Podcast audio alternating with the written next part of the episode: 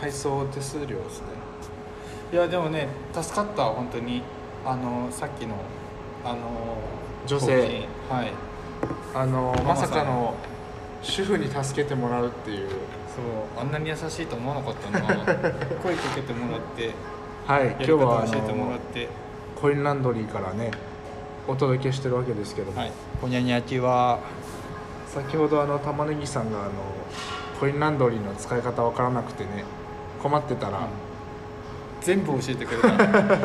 アドバイザーが無ね事にアドバイザーがいたんだよね近所の主婦の方でしたけどもありがたいですね昨日ねちょっとあの動画見てどうやって洗濯するかをちょっと見てたんだけどあ布団のですかうんあのやっぱりあの洗濯と乾燥両方ややんない方がいいよって言ってた動画でも洗濯と乾燥うんだから今さ最初セットで洗濯と乾燥1時間とかあー90分とかでしょじゃなくて洗濯だけやって乾燥は別の機機械でやるっていうのがなんか金額的にもいいって昨日言ってた確かにでその通り主婦の先ほどのアドバイザーは、言われたうんえー主婦の知恵ってやつでしたねさすがさすがだね、うんしかもあの7時以降は3分増しになるというそうだねほ補足情報までいただきまして、通常は100円で10分らしいんですけど、はい7時を過ぎるとえっ、と100円で13分あ無視乾燥ができるっていうことで照らされてます今ハイビー ムでまるで犯人かのように正面の車から照らされております洗濯洗濯のなんか思い出とかあります、う洗濯ん、ないあーえっ、とね一番初めて買った洗濯機は二層式でした いそれ家それとも一人暮らしってこと一人暮らし始めた時、ああ二層式今もありますよね二層式ってある売ってますよねあの、うん電気屋の端っこの方に一種類だ け一種類だけあったりしますよねあのねなんかエコで意外に使いやすいみたいなんだけどわかるわかあるわかるの、はいはいその水とかも消費がそっちの方が少ないらしいんだよね本当はへえだけど入れる量が少ないんだよね特に脱水の方じゃない、うんそうそうそう脱水の方そうだ全然入んない よねすごい細くて細い細い細いあ多分ね1週間分は入らないなあー入らないね、うん時間かかっちゃうねう、んそれだけがねちょっと残念なんだけどあーあの僕はねう洗濯の思い出というかんうん洗濯機の思い出が一つだけあるんですけどあの大学1年の時かなに、うんまあ一人暮らし始めるじゃないですか、うんで初めて1週間くらいだったかな1週間くらいの時に、あの洗濯機ってあの穴開いてるの分かりますあの穴開いてるあの中にさあのなんていうんですかドラム缶っていうかうさ、んあの金属のなんかあるじゃないですか、うんこのオケオケっていうか 分かるあれ筒みたいなやつそねうそうそうの中に横に結構穴開いてるの分かりますあるあるあるあの穴にあのズボンの紐あるじゃないですか、先っちょの方ってなんか困ってんの分かりますあ分かる分かるそれあれがなんか入ったみたいなんです よ入ってで急にすんごい音バキバキバキみたいなそう洗濯機がそうでえなんだと思って、で開けるじゃないですか、うん洗濯機そしたらどうやらあの紐あの先っちょがその穴の中に入った分だけこう回ってるからこの ズボンのズボンの紐が全部このドラムの裏側にこう巻かれてそう大変なことになってででもこの見てる分にはすごいあの、なんだろうな簡単そうなんですよだって要は原理的に言えば、うんその先端のやつが穴の中に入ってるだけなんで、うん逆に引っ張ればま抜あけそ戻う,、る戻るそうそう抜けそうなもんなんですけどそれは何らかで多分中でねじれて抜けなくなってあででもそれ結局新生活始めたてだったんでまだこれ買って 買ってほらいし何1ヶ月もしてないんでなんか新しく買い替えるのもなんかなと思って、業者に電話したんですよ、うんあのなん洗か濯機壊れたとかで検索すると一番目に出てくるようなのあるじゃないですか、うあれあれに頼んじゃったんですよんやばいねでそうそしたられ一番やばいやつそうそそしたら確かね3万3万5千円くらい取られて しょっぱなからもうそう一人暮らしの洗礼を浴びてもう、うん、そういう思い出ですね洗濯機あ洗濯機というか洗濯うんんなんか洗濯機ってそういうやばいのと絡む要素あるよねそうなんですよね俺それのバイトやったことあるよ何あのあの引き取救り急救急みたいな引き取りの方へえいらないいから処分しますってやつ無料無料じゃないえ無料引き取りじゃなくて有料うお金をもらってそうそうそう、へえあの俺そっち側の世界一回見てるからあれだけど人見て金額変えてるから まあそりゃそうだろうね そりゃそうだろうね払ってくれそうなあのなんだろうなそのなんなんでも屋さんのバイトやってたんだけへどーそのなんでも引き取りますっていうバイトね、はいはいあのお金になるものを結構出してくれる人は回収費を安くしたりするああだけどもう処分するしかないものについては回収費すごい高くするだかあらー2万とか3万とかやっぱり取っちゃうでもそういうことしてる人って結局どこかでつまずくから続か ないのどっかでそうだねそうそう大体そのいうん一時の利益みたいなのに追われるとじゃあ、うんそのせっかくバイトの話になったんでうんうん今までで一番なんだろうなきつかったバイトうんっていうかこう思い出に残るバイトとかあります、いやーあ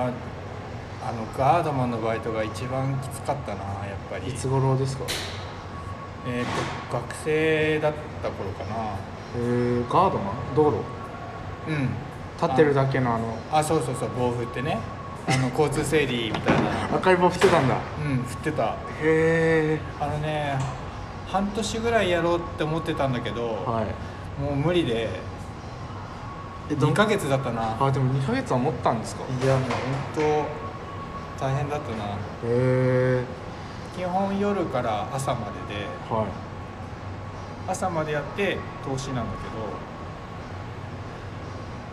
最初の1日目でもうやめようと思ったからね辛すぎてえどうどうつらいんですか立ってるかそうだねあのらー立ちすぎてつらい暇すぎて両方あったかなあーすごいその忙しい道路もあったしそのあの車がすごい通る道路は複雑なんだよねあーあのこの無線みたいなのでうんああどっちがあのそうそうそうそうあーちょっとミスったら怒られそうだもんねいや事故になっちゃうからあねのそうそうそうマジでねあのちょっと間違えると入ってきちゃうからさそうだよねあの神経使うねへいやもう本当そうだよえあとは何にも誰も通らない道に突っ立ってるとかそれあは超やばいよでもだって僕もね工事現工事してるところが通るとあ夏の暑い日とかすごいかわいそうだもんなんかみねなんか頑張ってっていう気持ちの、ジュースの一本でも差し入れしてあげたい、ああうもうぜひ差し入れしてあげてくださいん、いや本当にめちゃめちゃ真っ黒い人いるでしょいる、ねいやきついいいや大や変だよ警備員ってきついんだでもなんかそういう人の生活があってうあれですね我々の生活は成り立ってるって感じんですねそうだよあの3月とかさほら年度末ね予算予算使うために道路を削ったりしてるでしょ削りまくるからねあのさあのガス管交換したりとかさもうあれ電気の埋設工事とかねう、んはいはいは大い変なんだよあれ本当にああなるほコどンねクリートね一回ほじくり出してさね道道路ね穴開けて缶交換してまたコンクリート ペタペタねうんはい叩いてさえじゃえー僕ですか僕の藤田君は僕の一番辛かったバイトまあ辛かったバイトはいくつかあるんですけどうんうーん辛いバイ辛かったけどお金もらえたんでまあいいかなって思ってたバイトが一つだけあって、うんあの僕って大学福島なんですけんど、うんあの同じ最寄り駅でうん山の向こう側に、まあ、医大があったんですよ、うんまあ、福島医大っていう、で福島医大でなんか治験うん治験のバイトうんみたいなのが、うちの大学の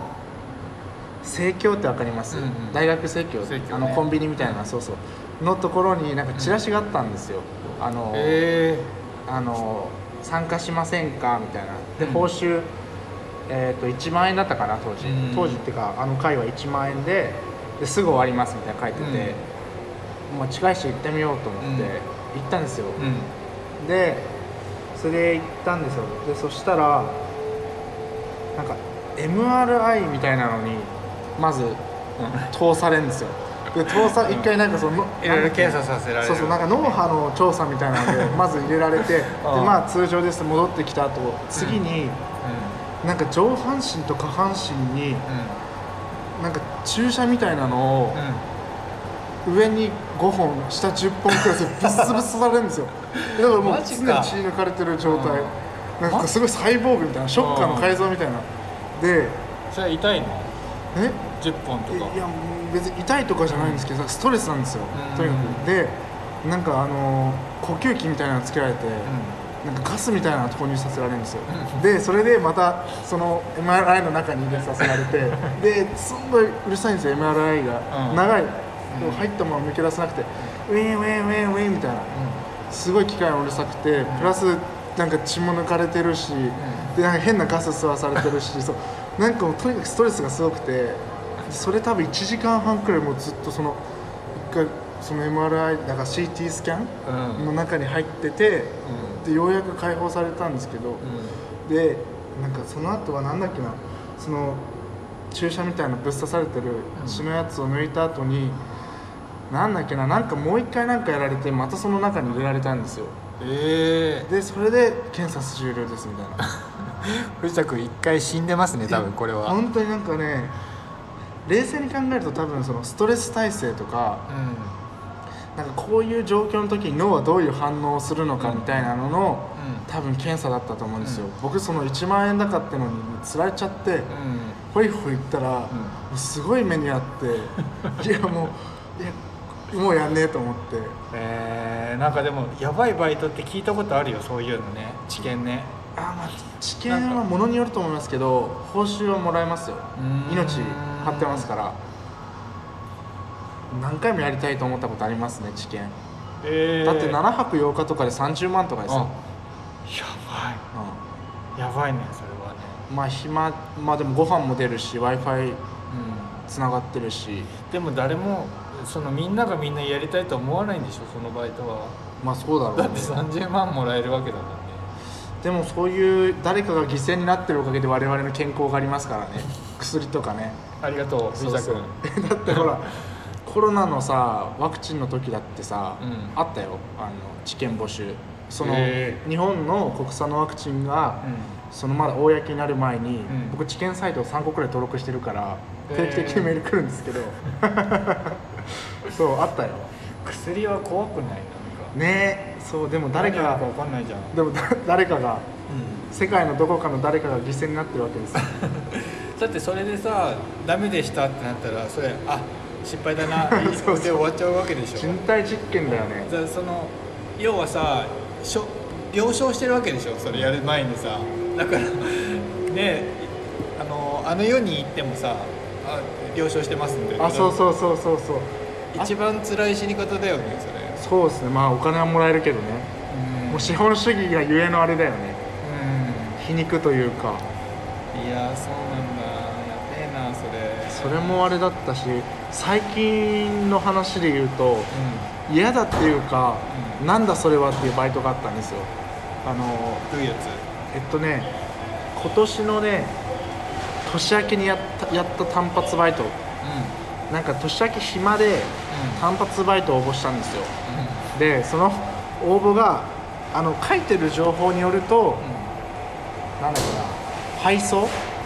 家具などの配送スタッフみたいな家具家具あ家具ねそうそう家具の配送スタッフであのー集合場所はあの時は宇都宮駅の東口だう宇都宮駅の東口集合ん、でうんでどうやらその会社のスタッフはうどこだっけな越谷だか春日部から来るん人なんですようんうんで朝電話来て時間になっても来ないね待ち合わせの時間にそしたら電話来て「すみませんなんか我々埼玉の方から向かってるんですけど、うんあの道路混んでて、うん30分くらい遅れますとだから僕は30分とりあえず宇都宮駅で待ったんですよ、でなんかその時はすごいちょっと嫌な感じはしてたんですよね、うん嫌な予感しててでまあ遅れてきたんですよ、であ「今日よろしくお願いします」って、うんまあ一人だったんですけど、でもう最初の現場行くじゃないですか、あれやってこれやってとかまあ言われるんですよ、んで僕知らないんですよ何にも なんでそうなんでまず「お前できねえんだ」みたいな感じなんですよ、うんショック1軒目からね、で次2軒目確か鹿沼だったかなでも次の現場も言われないんですよ僕が勝手に隣のその運転手がやってる、その Google マップの目的地入力を見て次の現場を知るみたいな、 そう怖いそうそうでどこに行くかも分かんないんですよ、えー聞いても教えてくれないし、教えてくれないのそうしかも2チャンネルをずっと見ながらけあの車を運転してるから、すごいフラフラなんですよへえでまず2軒目カルマ行ったんですよ、で次の目的地入力してたんですけど、もう見えなかったんですそれでもあの Google マップって入力するとあの何分って出るじゃないですか、うんうん1時間27分って出てるんです よな待って待ってそうえ結構遠くねと思って1時間27分これ栃木県内かなと 思ってでもさその入力先見てないんですよあーそうだから分かんなくてあ20分くらい走ってたらなんかどうやら高速に乗るみたいだとそうで高速乗ったんですよ県外行くねそうこそうでえさすがにどこ行くんですかって聞いたんですよ、うんそしたら「あーんと今日はこの後どこだっけなあーちょっと待ってなんか熊谷熊谷となんだっけ寄居寄居とあ本庄だ本庄今から本庄行くからとか言われて本庄ってほぼ群馬との境なんですけどそうそれで本庄行って、でもうその会話以降あれですよ無言車の中無言あの車はこう横揺れするけどずっと無言でとりあえず本庄着いてで次の目的地まで終わるじゃないですか配送があの配達が、で次の目的地入力の所要時間が30分で確か次熊谷行ったんだよね熊谷行って次どこ行ったんだっけな上尾上尾行って加須行 って言われないんですよどこであのあーどこ行くかってだから僕はずっとそう Google マップ見てであなんか多分今日大宮で解散かなとか言い 始めてえっと思って電車で帰ってとか言われたんですよえその上尾の現場終わった後に、で上尾ってまあ大宮駅まで、まあ、20分くらいなんで、確かあここで終わりかなで、マップ見たら、ちょうど20分ってなってたんですよ、確かそれが3時3時くらいあよっしゃ終わりかでも電車かと思ったら、向かった先がなんか川越の倉庫 で川越の倉庫であとこれから2回戦やっからとか言ってこれ積んでとか言われて、トラックの中一回空になったのに、なんかまた積んで今度どこ行くんかなと思ったら所要時間見て確かね1時間10分とかってなってたんですよで次に向かったのが飯能、え飯能って埼玉の西側なんですけど、で行くじゃないですかでなんかベッドだったかなその時ベッドの組み立てとか僕全然知らないから、うんそこの現場行ってただ30分突っ立ってて、そう突っ立っててでその仕事そこの現場終わったら次がなんだっけな和光だったんですよ和光ね和光って東側なんですよ、うんその反応から真反対また1時間10分、なんでそういうルートなんだろうね知らないで途中途中行ってくれりゃいいのだからにね僕もさすがにもう次で帰らせてくださいとであのあじゃあわ分かったじゃあ和光で解散ねとか言われたんですけど、えでも今から和光から宇都宮って鈍行で帰ったら3時間半くらいかかるんで すよそうそのもう和光に着く時点でもう6時半だからうん9時とかだからこっち10時と帰ってくるの10時なんですよ、うんで交通費で結構削られるじゃないですか、うんだから僕はその新幹線代は出してほしいっつったんですようんあの聞いてなかったし、んあのそれまでずっと無言だった男がですよ、うんあの最後の最後にちょっとさすがに聞いてるのと違うしもう今から鈍行で帰ってもね3時間半かけてバイトに来る人いますかって言ったんですよ、うんあだからそれはさすがに無理だから新幹線で帰らせてくれって、うん新幹線でも2時間はかかるから、そらちょっとそれは無理かなとか言って出せないとか言って「あいやちょっと出してほしいです」っつって僕が粘り勝ちして、んその新幹線代分のう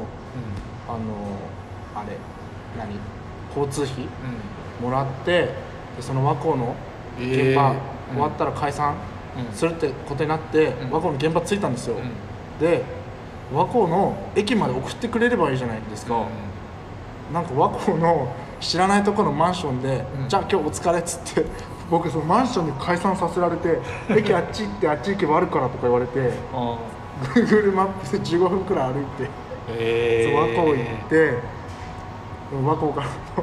和光ってあの新大宮までが遠いんですようーんそう電子電不便なんですよ宇都宮に来るには。で和光行ってで大宮、うん僕だから大宮からの新幹線すごい不思議な気持ちで、 一日長かったって思いましたねあの日いああすごいすごいなや本当になんだこれはって思いましたよそれあれだよねあのあ組み立ても一応手伝うんだでも知らないからう、んうんうんまあ知らないっていうかできるっちゃできるんですけど、結局何かあった時、こっちの責任されるの嫌じゃないですかあだったらノータッチの方がいいんですようんうん俺もやったことあるなそれ助手席に乗るやつえだけど和光で置いてかれたことありますないないあの基本的にはあのえ乗ったところでそう押ださよれるからねそうだよね、うんだしさルートくらい最初に確認しません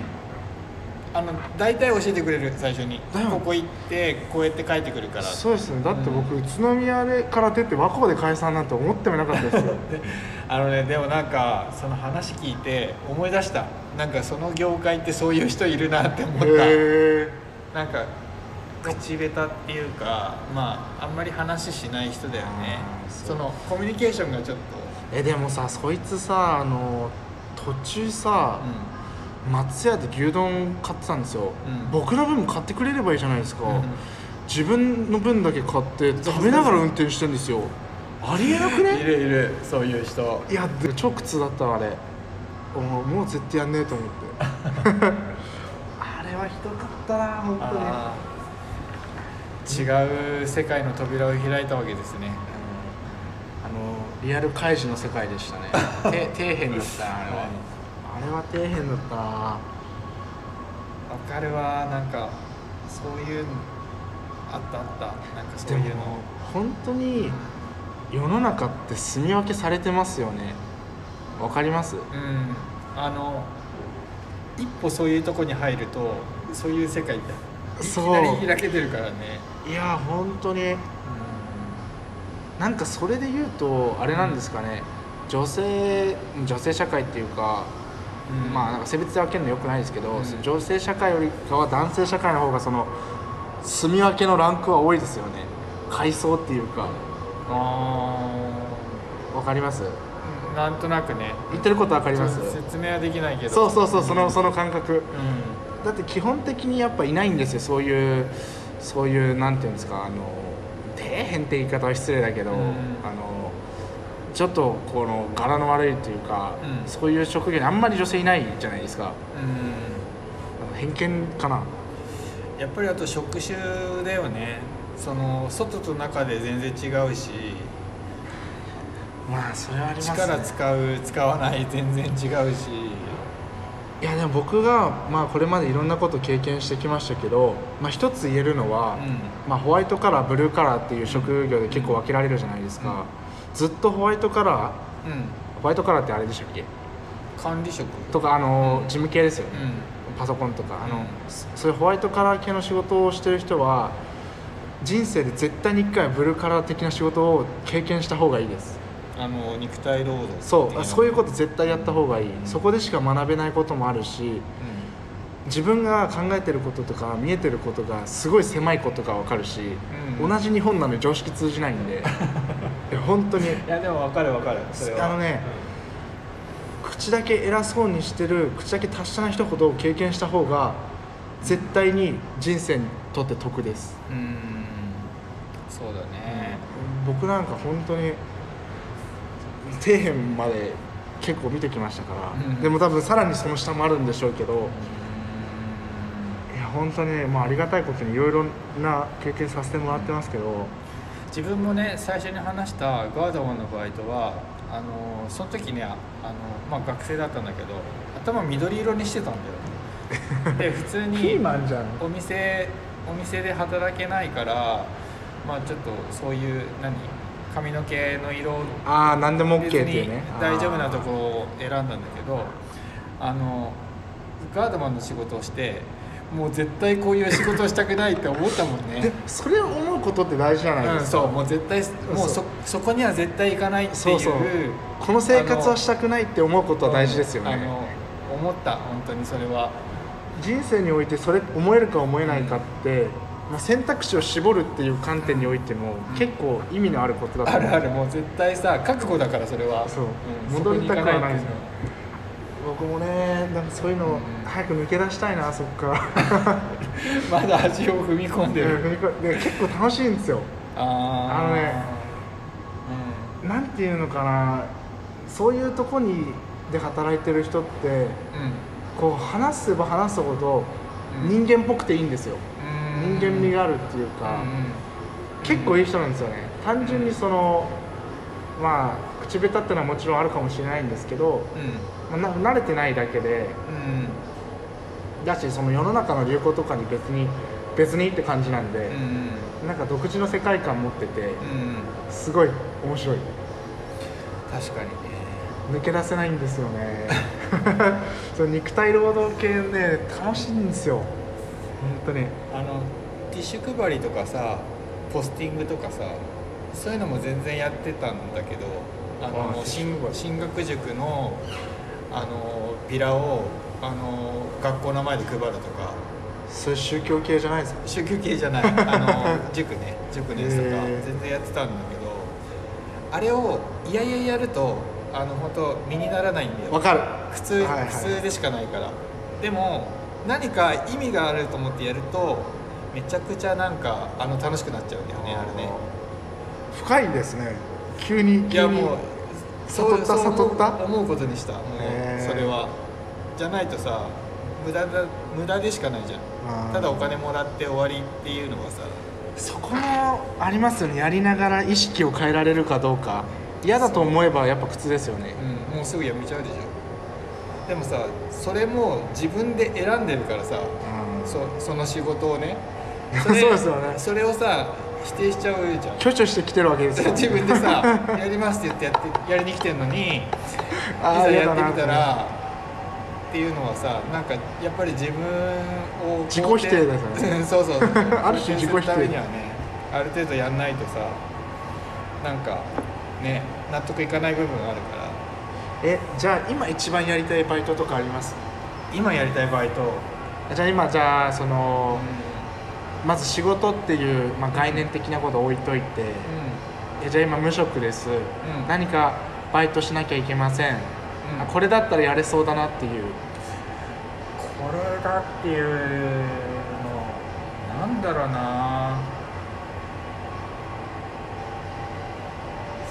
バイトっていうかまあ仕仕事でもいいですよ仕事仕事としてやりたいの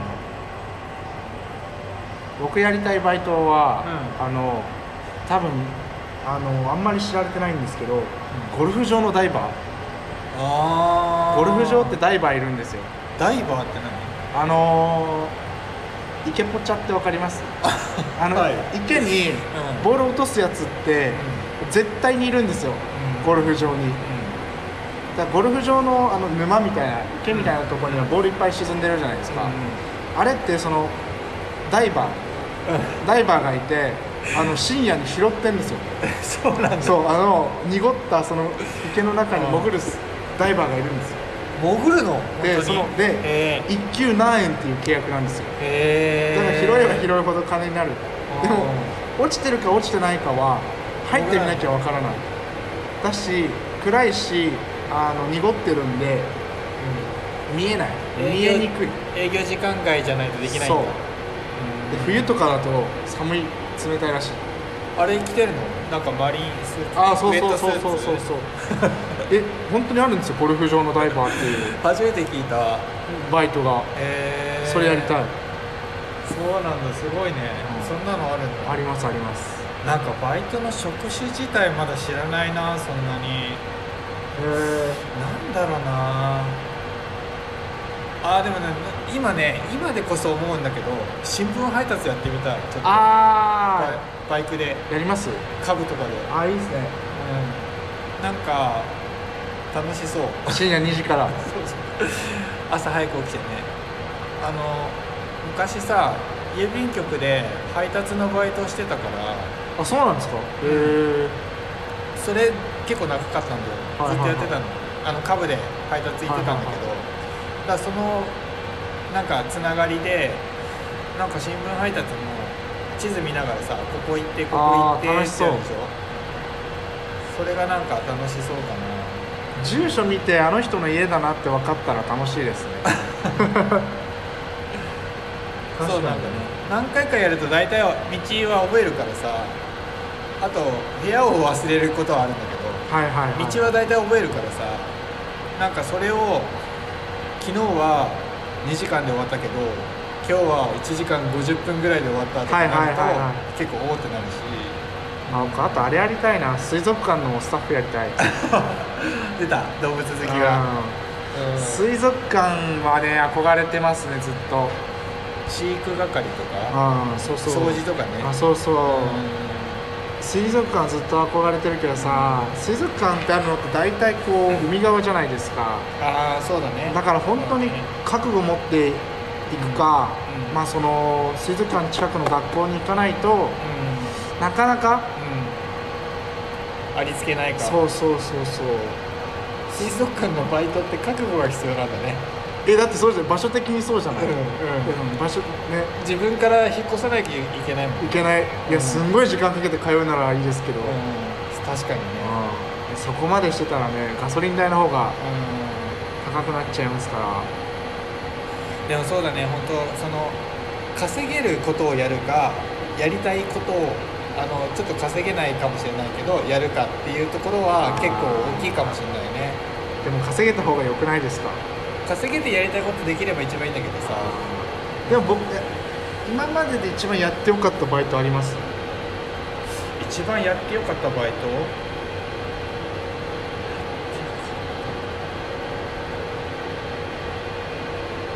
僕はあの NHK のバイトですけえ勧誘勧誘っていうどかいやあれはまた別会社なんですよう NHK のあの内部の事務んうん作業みたいうんなあれはすごい勉強になりましたねテレビの関係のあそうですそうですそうですそうです、へまああのね、内部の事情はあの企業秘密なんであれあんまり話せないんですけど、あのなんでこのマスコミの流れ方みたいなーこの流作業の流れとか、そのまあ誰しもが見てる天気予報のあり方だとか、ね、そのアナウンサーがどういう動きをしてるのかとかあれはすごい勉強になりましたへーすごいねそういうこともやってたあれははすごい勉強になりました、まあ、先輩の紹介で入ったんですけど、はい、その先輩は今そのまんまアナウンサーになっちゃったんで喋ってんの今はいはいすごいどこかの放送局にはいますよ、へーすごい仲良くてうん、結構一緒にいる時間長かったんですけどもうんう5年くらい会えてないですねやっぱ忙しくて私結構飛ばさ飛んでくんですよいろんな地域にあー移動そうだからなかなかね会えてないですけど久しぶりに今年は会えたらいいなと思っておりますスーパーとかさそういうとこでバイトしたことないのない、ないうあん、あそうなんだ時給低くないそうだね俺だって高校の時450円だったもんなうん、 450円えその時の最低賃金いくつですか450円かなってことは2分の 1? 今の今の半分かなねすごい時代だね450円2年間バイトして20円上がった んだよ1年間10円上がり幅ちっちゃそうなると一応なんていうんですかそのぶ物価が上がったっていうかこの経済力が強くなったっていうんですかなんていうんですかそうだね時給が上がってんだもんね、はい今900円だもんねそうだね栃木県は最低賃金4桁いってないですか3桁まだ3桁だと思うな700円ってないか700円はもうダメじゃないですなかない僕が高校生の時の岩手は783円くらいだった気がするけどいや最低賃もう金東北とね九州は低いんですようーんなんでかわかんないですけど俺の高校の時間返せよマ ジで1時間の450円てこ1時間で450円かってことは今の1時間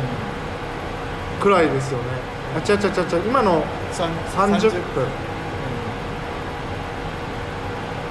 から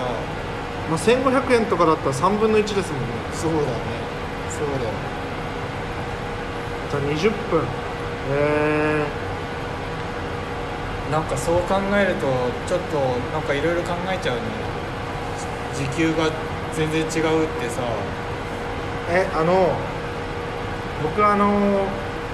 基本給っていうのもらったことないんですけどえあのあ大学出てからあ3年間あのあまともに働いたことないっていうか、うん組織で働いたことがないからうん、う基本時給か日給ん、うん、日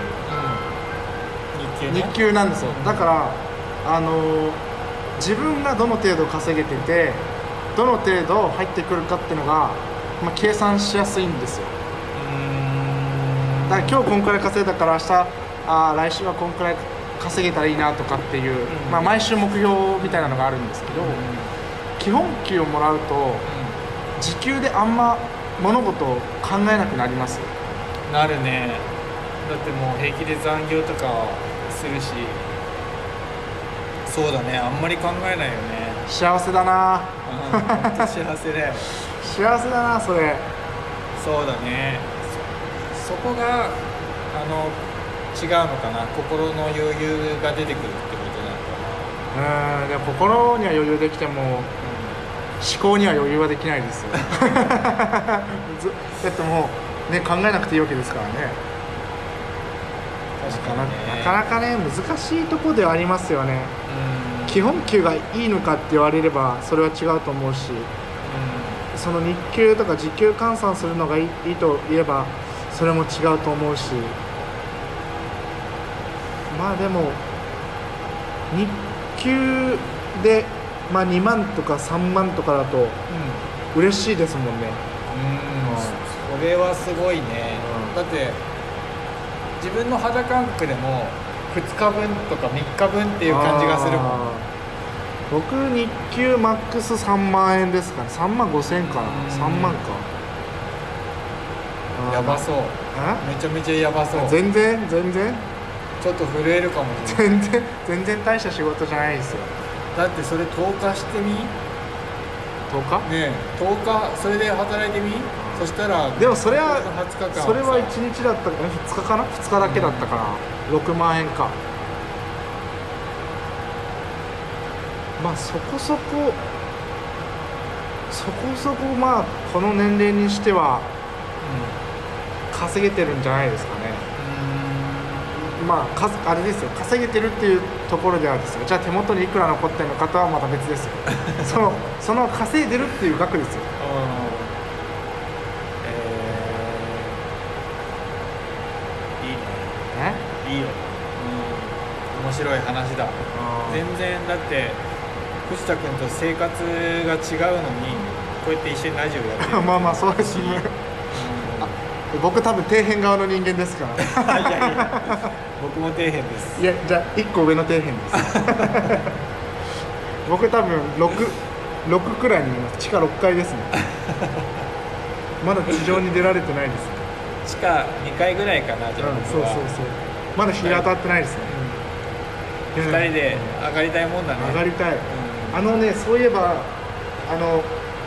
その階級社会っていうかあの階層社会で思い出したんですけど、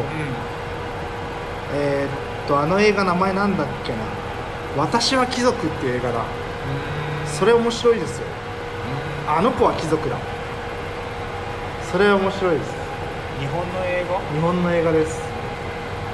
終わり方がまあ人それぞれ感じ方あるでしょうけどあなたじゃない私あなあなんだっけあそうそうそうそうそれそれそれそれこれ最近やってるやつ最近やってたやあそれそれそれそれそれつ絶賛公開中って書いてあるけどあれ10月だからえ嘘まだですよあそろそろもう終わりかな洗濯終わりそうです21年だからもう2年前だそれ結構面白いですよじゃあそろそろあれですねあの洗濯が終わったんで藤田君ありがとうございますここまではい次は感想ですねそうだ ね感想乾燥しましょうはいアディオース